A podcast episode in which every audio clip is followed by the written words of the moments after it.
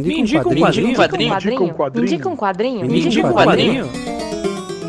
Me indica um quadrinho. Um programa de indicações do podcast HQ Sem Roteiro.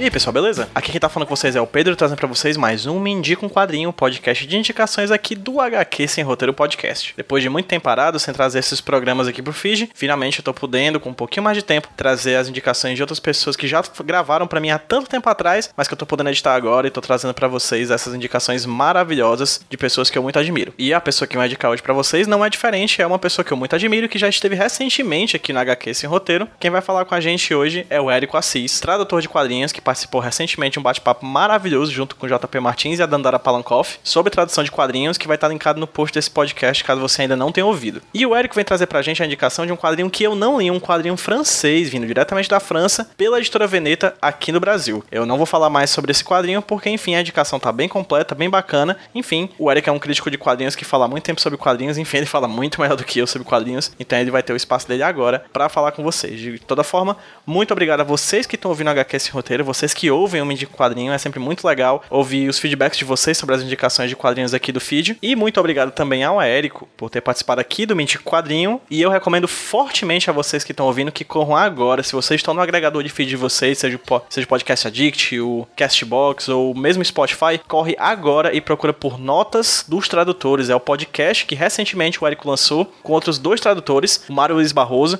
e o Carlos Henrique Rutz. Podcast muito, muito, muito legal sobre tradução, bate-papos interessantíssimos sobre tradução que, enfim, se você gosta de quadrinhos e gosta desse tema, você não pode deixar de ouvir. Sem mais delongas, fiquem agora com a indicação do Érico. Érico, meu bom, me indica um quadrinho? Oi, pessoal. Meu nome é Érico Assis. Eu odeio gravar minha voz, mas o PJ me convidou para participar do Me Indica um Quadrinho há bastante tempo. Eu estou devendo há, há meses essa colaboração com, com o podcast. Eu agradeço o convite, é muito legal participar do Aqui Sem Roteiro. E eu traduzo quadrinhos, escrevo sobre quadrinhos há bastante tempo. Eu tenho um site onde tem toda a minha produção como tradutor, que é ericoassis.com.br.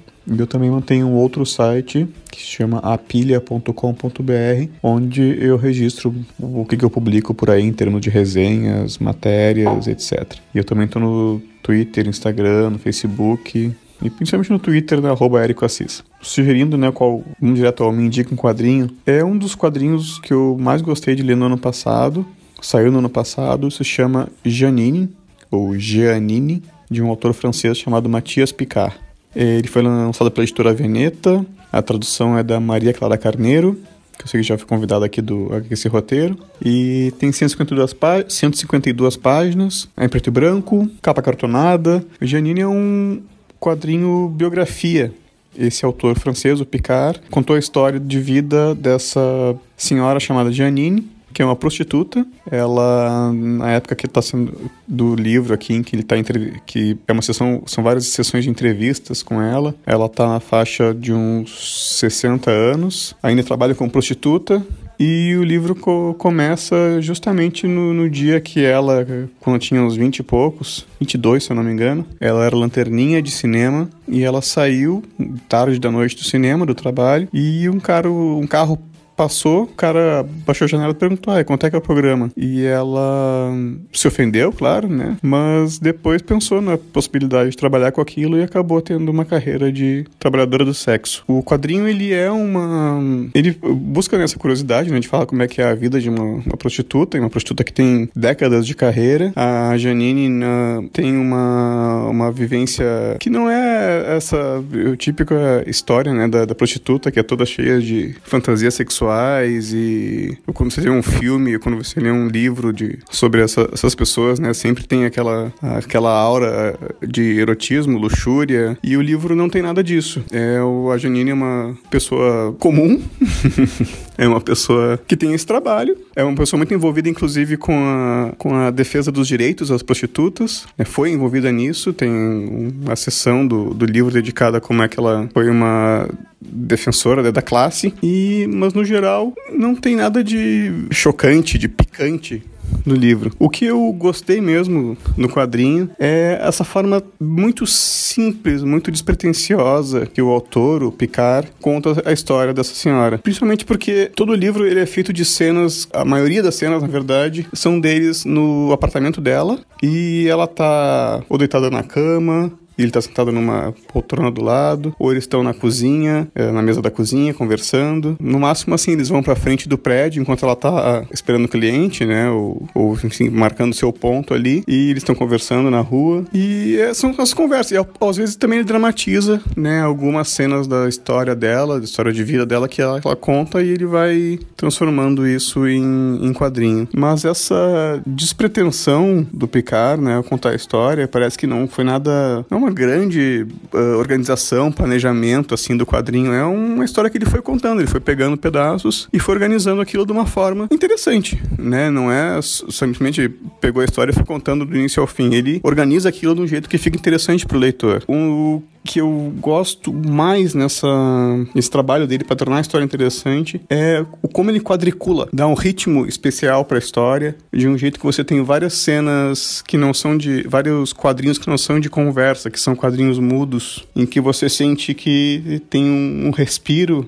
ali, mas que aquele respiro mostra um pouco da alma da Janine. Em um capítulo que eu acho que é o mais, talvez seja mais interessante, que ele meio que duvida de algumas histórias que ela tá contando, né? Põe em dúvida, pede para ela dar provas de, do envolvimento político dela, por exemplo, né? Ela não encontra lá os recortes de jornal que ela disse que tinha para provar. E é, não, ele não avança muito nisso, mas uh, nessas titubeadas assim que ele encontra dela, vai mostrando, sem ele dizer, ah, ela titubeou, ela, ela não conseguiu provar, ela, ele não conta nada disso disso, ele, ele mostra, ele apresenta ela titubeando, ela, ele apresenta ela não encontrando as coisas que ela queria, ele apresenta ela desviando do assunto. Tem uma, uma cena que ela começa a, a falar e de repente quer ver um programa de TV e aquilo, aquilo faz morrer o assunto que eles tavam, tinham começado. Tem outra cena muito interessante que acaba um dos, uma das conversas deles ele está, beleza, eu vou para casa. Então a gente continua semana que vem, eu gente faz outra reunião para conversar semana que vem. Ele sai do apartamento dela, desce o, as escadas,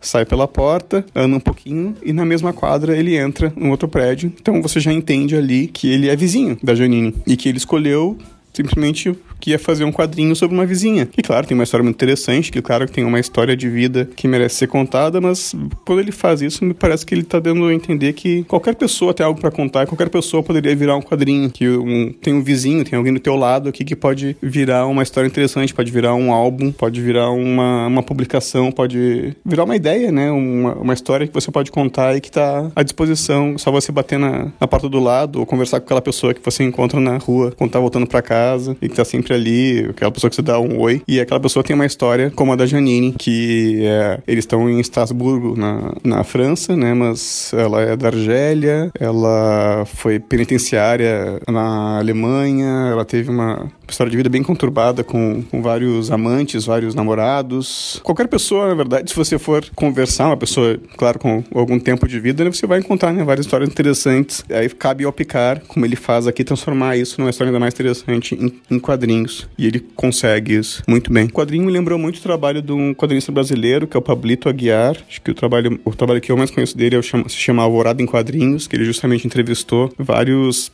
várias personalidades da cidade pequenininha que ele mora aqui no Rio Grande do Sul. Tem muito disso, né? De você chegar e conversar e também dar uns tempos de respiro na forma como você conta a história que revelam muito da, da pessoa. Não pelo que ela fala, mas pelo jeito como você mostra ela aí desenhada, parada, às vezes sem falar, né? No, no, nas pausas que ela faz. Isso o Picard e o Pablito fazem muito bem. O Janine saiu originalmente numa revista francesa, na Lapin. É uma publicação da L'Association, aquela editora quadrinho alternativo francês. Saiu a partir de 2009, depois virou um álbum álbum, 2011. E tem uma coisa que não é, não é mencionada no álbum aqui brasileiro, mas tem até no blog da, da Veneta, que a Janine faleceu em 2015, quatro anos depois do álbum sair na França. Eu recomendo procurar o Janine no site da Veneta, veneta.com.br. Lá vocês encontram, inclusive, mais informações sobre a, a biografada sobre o autor. Tem um texto da tradutora, da Maria Clara Carneiro. Acho bem interessante conferir lá mais informações e, e, por favor, leiam. É realmente uma das melhores coisas que saiu em quadrinhos no Brasil no, no ano passado. Então é isso.